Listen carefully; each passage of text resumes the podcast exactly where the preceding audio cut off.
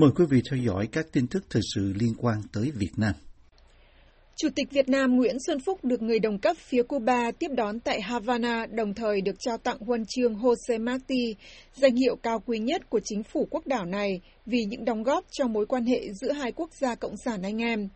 Chủ tịch Cuba Miguel Diaz-Canel trao tặng huân chương này cho ông Phúc sau khi kết thúc các cuộc hội đàm tại Cung Cách Mạng, nơi hai nhà lãnh đạo chứng kiến việc ký kết các thỏa thuận hợp tác trong nhiều lĩnh vực gồm y tế, tư pháp và truyền thông, theo hãng tin nhà nước Cuba Prensa Latina. Ông Phúc, người trở thành Chủ tịch nước Việt Nam vào tháng 4 vừa qua sau một nhiệm kỳ làm Thủ tướng Chính phủ, tới Cuba hôm 18 tháng 9 cho chuyến thăm chính thức hai ngày tại quốc đảo vùng Caribe. Tại buổi lễ trao tặng huân chương, theo Prensa Latina, chính phủ Cuba nêu bật sự đóng góp vô giá của ông Phúc trong việc củng cố mối quan hệ lịch sử giữa hai nước. Đưa tin về sự kiện này, Đài Tiếng Nói Việt Nam VOV cho biết ông Phúc bày tỏ vinh dự và xúc động được đón nhận huân chương cao quý nhất của nhà nước Cuba.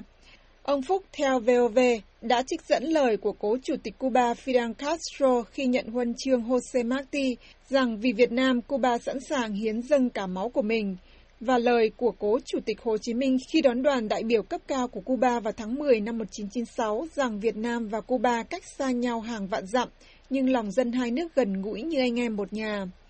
Việt Nam và Cuba là hai trong số năm quốc gia trên thế giới còn theo chế độ Cộng sản, gồm có Trung Quốc, Triều Tiên và Lào.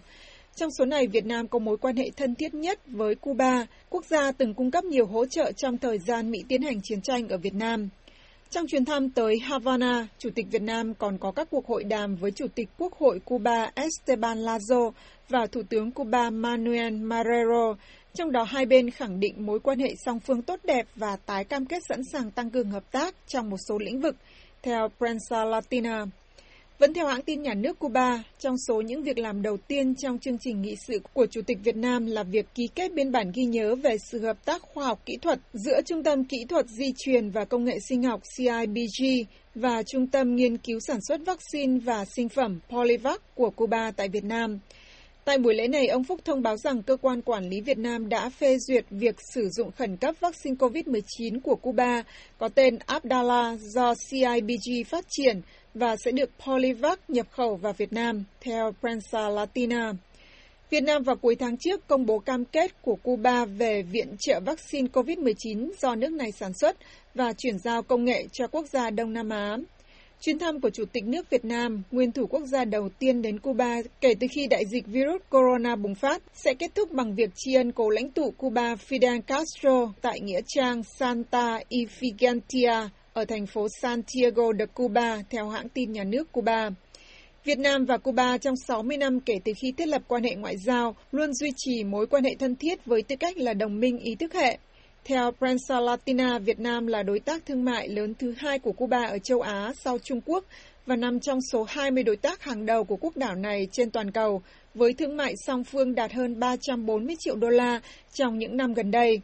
Việt Nam xuất khẩu gạo, than đá, sản phẩm hóa chất, hàng dệt may và linh kiện điện tử sang Cuba, trong khi nhập khẩu chủ yếu các sản phẩm dược phẩm từ nước bạn Cộng sản anh em. Sau khi rời Cuba, ông Phúc sẽ tới New York để tham dự phiên họp thường niên của Đại hội đồng Liên Hợp Quốc lần thứ 76 và sẽ có các hoạt động song phương tại Hoa Kỳ trong thời gian công du tại đây từ 21 đến 24 tháng này. Câu lạc bộ Lê Hiếu Đằng hôm 20 tháng 9 kiến nghị chính quyền thành phố Hồ Chí Minh tôn tạo tượng đài Trần Hưng Đạo và trả lại lư hương tại tượng đài này. Bản kiến nghị được công bố trên Internet mở đầu với những lời tóm tắt về bài viết có tựa đề Nhân dỗ Đức Thánh Trần cần đặt lại lư hương và tôn tạo tượng đài Trần Hưng Đạo được đăng trên báo Người Đô Thị hôm 17 tháng 9. Theo câu lạc bộ Lê Hữu Đằng, đã có thế lực gây sức ép nên bài viết nhanh chóng bị gỡ bỏ dù nội dung của bài được đánh giá là rất thấu tình đạt lý, đã được chia sẻ rộng rãi trên mạng xã hội và được nhiều ngàn người con dân nước Việt ở khắp nơi hưởng ứng. VOA tìm hiểu và được biết bài viết của tác giả Phúc Tiến nhắc lại rằng tượng đài Đức Thánh Trần được xây dựng trong các năm 1966-1967 tại quảng trường Mê Linh ở Sài Gòn, nay là thành phố Hồ Chí Minh. Tác giả cho rằng đây là tượng đài Trần Hưng Đạo đầu tiên trên cả nước vẫn theo ông Phúc Tiến, chiếc lư hương trước tượng đài đã bị di rời một cách kỳ lạ cách đây 2 năm, đúng vào ngày 17 tháng 2 năm 2019 là dịp kỷ niệm 40 năm quân và dân Việt Nam đánh trả cuộc xâm lược của Trung Quốc ở biên giới phía Bắc. Sau đó, Lư Hương được đưa đến đền Trần Hưng Đạo ở trên đường Võ Thị Sáu ở quận 1. Bài báo của ông Phúc Tiến cho biết, việc di rời Lư Hương từ tượng đài Trần Hưng Đạo đến đấy đã vi phạm các nguyên tắc về kính lễ tổ tiên và anh hùng liệt sĩ, tác giả đưa ra lời lên án. Theo tác giả, chính quyền thành phố Hồ Chí Minh đang đứng trước một thời điểm phù hợp để khắc phục hậu quả. Ngày rỗ Đức Thánh Trần sắp đến Chủ nhật 26 tháng 9 là cơ hội vàng sớm nhất để làm ngay nghi lễ tái an vị lư hương, kết hợp dâng hương kính lễ Trần Hưng Đạo và cầu nguyện cho quốc thái dân an, ông viết. Ông Phúc Tiến từng là một nhà báo có tên tuổi ở Việt Nam kể từ cuối những năm 1970, được kính nể về hiểu biết sâu rộng và sự sắc sảo, nhất là về lĩnh vực giáo dục. Sau khi rời nghề báo, ông mở công ty tư vấn du học và rất thành công. Dẫn lại nội dung chính của bài viết nêu trên, bản kiến nghị của câu lạc bộ Lê Hiếu Đăng cho rằng việc bài viết bị gỡ bỏ đã gây nên sự bất bình của nhiều người dân ở thành phố Hồ Chí Minh và trên cả nước Việt Nam. Chúng tôi kiến nghị với Hội đồng Nhân dân và Ủy ban Nhân dân thành phố hãy chân thành thực hiện những điều mà bài báo đã đề xuất, bản kiến nghị của câu lạc bộ viết. Bản kiến nghị nhấn mạnh ba việc mà chính quyền thành phố cần phải làm là bước đầu chỉnh trang khuôn viên tượng đài Đức Thánh Trần tại quảng trường Mê Linh dọc bến Bạch Đằng, giữ được sự tôn nghiêm vốn có. Hai là trả lại lư hương dưới chân tượng đài và an vị đúng vị trí cũ. Và Hội đồng Nhân dân cùng các tổ chức cá nhân liên quan tổ chức lễ tạ tội với Đức Thánh Trần Hưng Đạo và cầu nguyện cho quốc thái dân an. Cũng như ông Phúc Tiến, câu lạc bộ Lê Hữu Đăng cho rằng việc di rời lư hương phạm vào sai lầm nghiêm trọng về tâm linh và sai lầm này càng để lâu thì tội càng nặng. Theo đạo lý thông thường, làm sai thì phải nhận lỗi, sửa lỗi, tạ lỗi. Bản kiến nghị của câu lạc bộ viết và đưa ra quan điểm rằng nếu các lãnh đạo của Thành phố Hồ Chí Minh sửa sai, điều đó chỉ càng tăng thêm sự tín nhiệm của dân chúng với quý vị. Câu lạc bộ Lê Hiếu Đăng ra đời năm 2015 và có tôn chỉ là tưởng nhớ luật gia Lê Hiếu Đăng, bảo vệ chủ quyền đất nước, lên tiếng phản biện và xây dựng xã hội dân chủ. Ông Lê Hiếu Đăng từng là một đảng viên cộng sản lâu năm có tên tuổi, nhưng lúc cuối đời, ông cùng nhiều người kêu gọi đa nguyên đa đảng, bỏ điều 4 trong hiến pháp Việt Nam quy định về độc quyền lãnh đạo của Đảng Cộng sản. Sau khi bản kiến nghị của câu lạc bộ được công bố hôm 20 tháng 9, chính quyền thành phố Hồ Chí Minh chưa có động thái hồi đáp. VOA cố gắng liên lạc với đại diện của chính quyền song không kết nối được. Chính phủ Việt Nam hôm 20 tháng 9 ban hành một nghị quyết về việc mua 10 triệu liều vaccine Abdala phòng COVID-19 của Cuba, mặc dù loại vaccine này chưa được Tổ chức Y tế Thế giới WHO đưa vào danh sách được sử dụng khẩn cấp. Theo các trang web của Chính phủ và Bộ Y tế Việt Nam, Nghị quyết viết rằng chính phủ cho phép áp dụng hình thức lựa chọn nhà thầu trong trường hợp đặc biệt, căn cứ theo luật đấu thầu đối với việc mua vaccine Abdala phòng COVID-19 do Trung tâm Kỹ thuật Di truyền và Công nghệ Sinh học Cuba sản xuất. Bộ Y tế được giao khẩn trương tổ chức thực hiện việc mua vaccine Abdala, đảm bảo chất lượng vaccine, tiến độ hiệu quả trong phòng chống dịch COVID-19, nghị quyết viết. Ba ngày trước, hôm 17 tháng 9, Bộ Y tế Việt Nam phê duyệt có điều kiện đối với vaccine Abdala theo đó, có tổng cộng 8 loại vaccine được chấp thuận có điều kiện ở trong nước, gồm AstraZeneca do Anh phát triển, Pfizer, Moderna và Johnson của Mỹ, Sputnik V của Nga, Verocell của Trung Quốc, Hayatvax có nguồn gốc Trung Quốc và Abdala của Cuba. Trong danh sách chấp thuận sử dụng khẩn cấp của WHO hiện nay đều chưa có tên của Hayatvax và Abdala. Ngoài nghị quyết sắp nhập 10 triệu liều Abdala, Việt Nam cũng đang tiến hành nhập 30 triệu liều Hayatvax do Trung Quốc phát triển và được sản xuất ở các tiểu vương quốc Ả Rập Thống Nhất. Theo quan sát của VOA, trong dân chúng Việt Nam, nhiều người bày tỏ e ngại về các loại vaccine của Nga, Trung Quốc và Cuba. Vaccine Abdala hiện mới đang trong giai đoạn xin phê duyệt của WHO, hãng tin Pháp AFP cho biết cách đây ít ngày. Cuba loan báo hôm 15 tháng 9 rằng họ mong muốn WHO duyệt hai loại vaccine ngừa COVID-19 do họ sản xuất là Abdala và Soberana 02 và các chuyên gia của WHO bắt đầu quy trình kiểm tra đánh giá về độ an toàn, khả năng tạo phản ứng miễn dịch và hiệu quả từ ngày 16 tháng 9, AFP tường thuật. Hai vaccine của Cuba chưa được giới đồng nghiệp khoa quốc tế thẩm định vẫn theo tin của AFP. Việt Nam trong gần 5 tháng nay bị những đợt bùng phát COVID-19 gây tàn phá nặng nề cả về nhân mạng lẫn kinh tế. Tính đến tối 20 tháng 9, cả nước có gần 696.000 người nhiễm và hơn 17.300 ca tử vong. Số ca nhiễm và tử vong trung bình mỗi ngày trong giai đoạn hiện nay lần lượt là hơn 10.000 và 243. Tình trạng phong tỏa đóng cửa hàng tháng trời ở nhiều địa phương, đặc biệt là tại thành phố Hồ Chí Minh, đầu máy kinh tế của quốc gia, dẫn đến nhiều lời ca thán, trong đó đáng chú ý là lời cảnh báo gần đây từ các doanh nghiệp nước ngoài về việc họ phải cắt giảm hoạt động hoặc rời đi. Đẩy nhanh tiêm vaccine là một trong những biện pháp chính mà chính quyền Việt Nam thực hiện nhằm đẩy lùi dịch bệnh hướng tới sớm mở cửa trở lại cho đất nước có 98 triệu dân. Các con số của Bộ Y tế cho thấy là đến ngày 19 tháng 9, hơn 34,5 triệu liều vaccine đã được tiêm, trong đó gần 28 triệu người được tiêm ít nhất một mũi, hơn 6,6 triệu người được tiêm hai mũi. Lãnh đạo thành phố Hà Nội hôm 20 tháng 9 cho biết thủ đô của cả nước sẽ nới lỏng các hạn chế vì đại dịch virus corona sau gần 2 tháng phong tỏa trong lúc số ca nhiễm đang giảm dần và gần như toàn bộ người trưởng thành đã được tiêm một liều vaccine. Đợt bùng phát tồi tệ nhất trong đại dịch COVID-19 từ cuối tháng 4 đã khiến Hà Nội và nhiều tỉnh thành trong cả nước phải áp dụng chỉ thị 16 của Thủ tướng Chính phủ, trong đó hạn chế người dân ra đường và dừng mọi hoạt động không cấp thiết. Ban đầu, việc giãn cách xã hội toàn thành phố dự kiến áp dụng trong 15 ngày từ 24 tháng 7, nhưng sau đó thêm nhiều lần gia hạn và kéo dài đến 21 tháng 9 vì diễn biến căng thẳng của dịch bệnh. Phó Chủ tịch Ủy ban Nhân dân thành phố Hà Nội Trử Xuân Dũng hôm 20 tháng 9 được báo chí trích lời cho biết từ 6 giờ ngày 21 tháng 9, thủ đô sẽ có các biện pháp nới lỏng một số hoạt động, trong đó sẽ không áp dụng việc cấp giấy đi đường cho việc di chuyển trên địa bàn thành phố, một quyết định cũng được thành phố Hồ Chí Minh áp dụng trước đó và gây nhiều tranh cãi.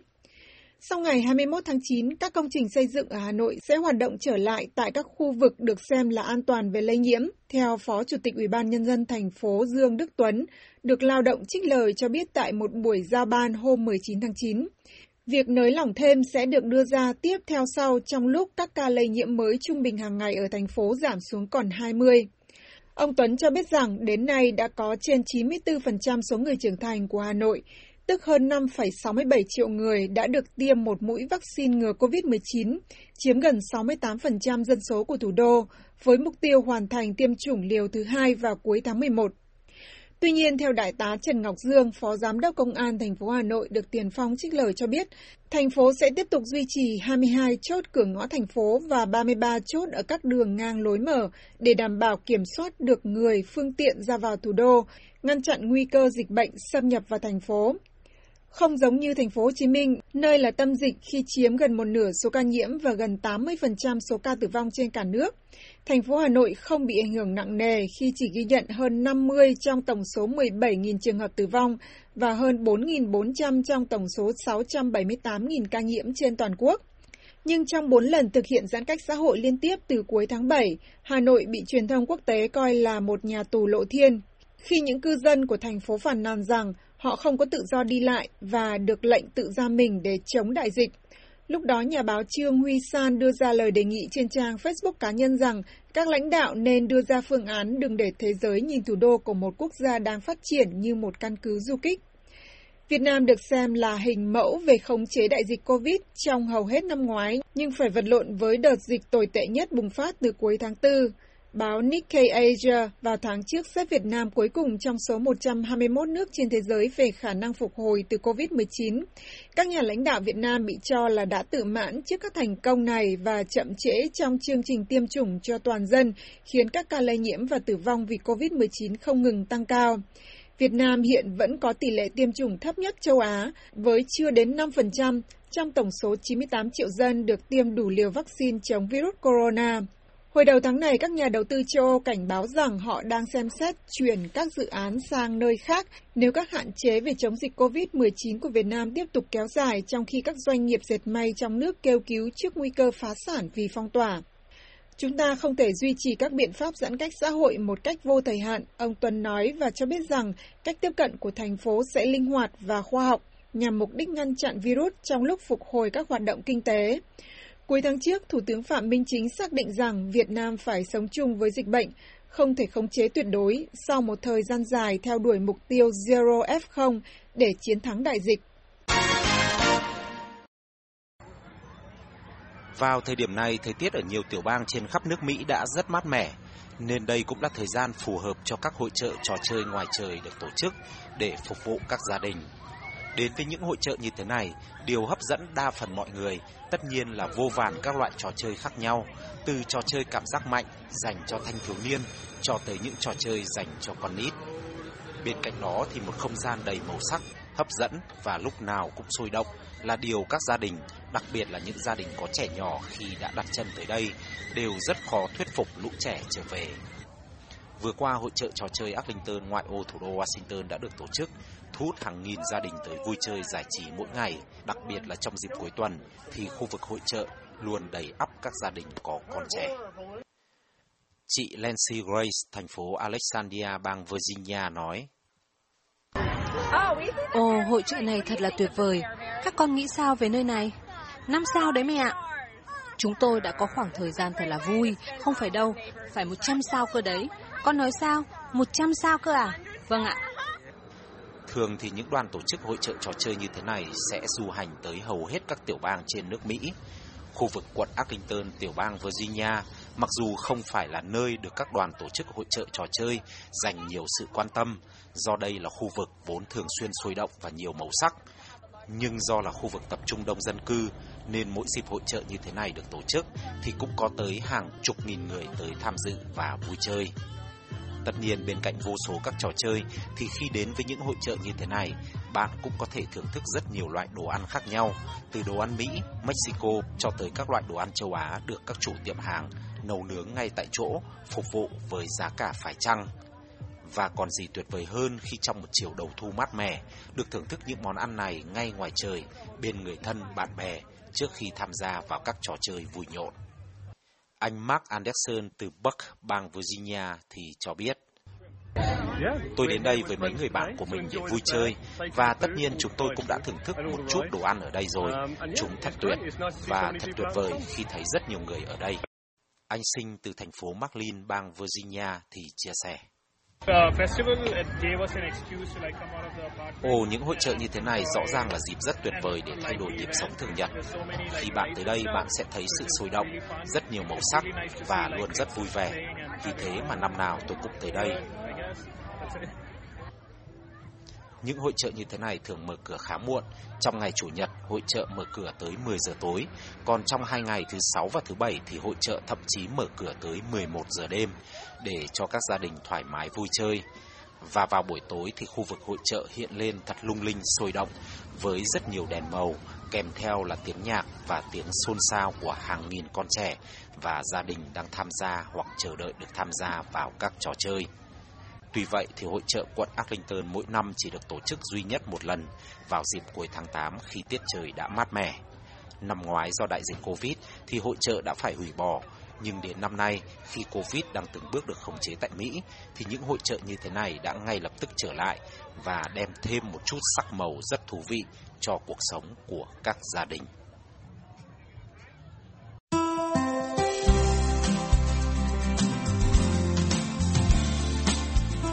Buổi phát thanh Việt ngữ buổi sáng của đài VOA xin được kết thúc tại đây. Tấn Chương cùng toàn ban Việt ngữ xin kính chào quý khán giả.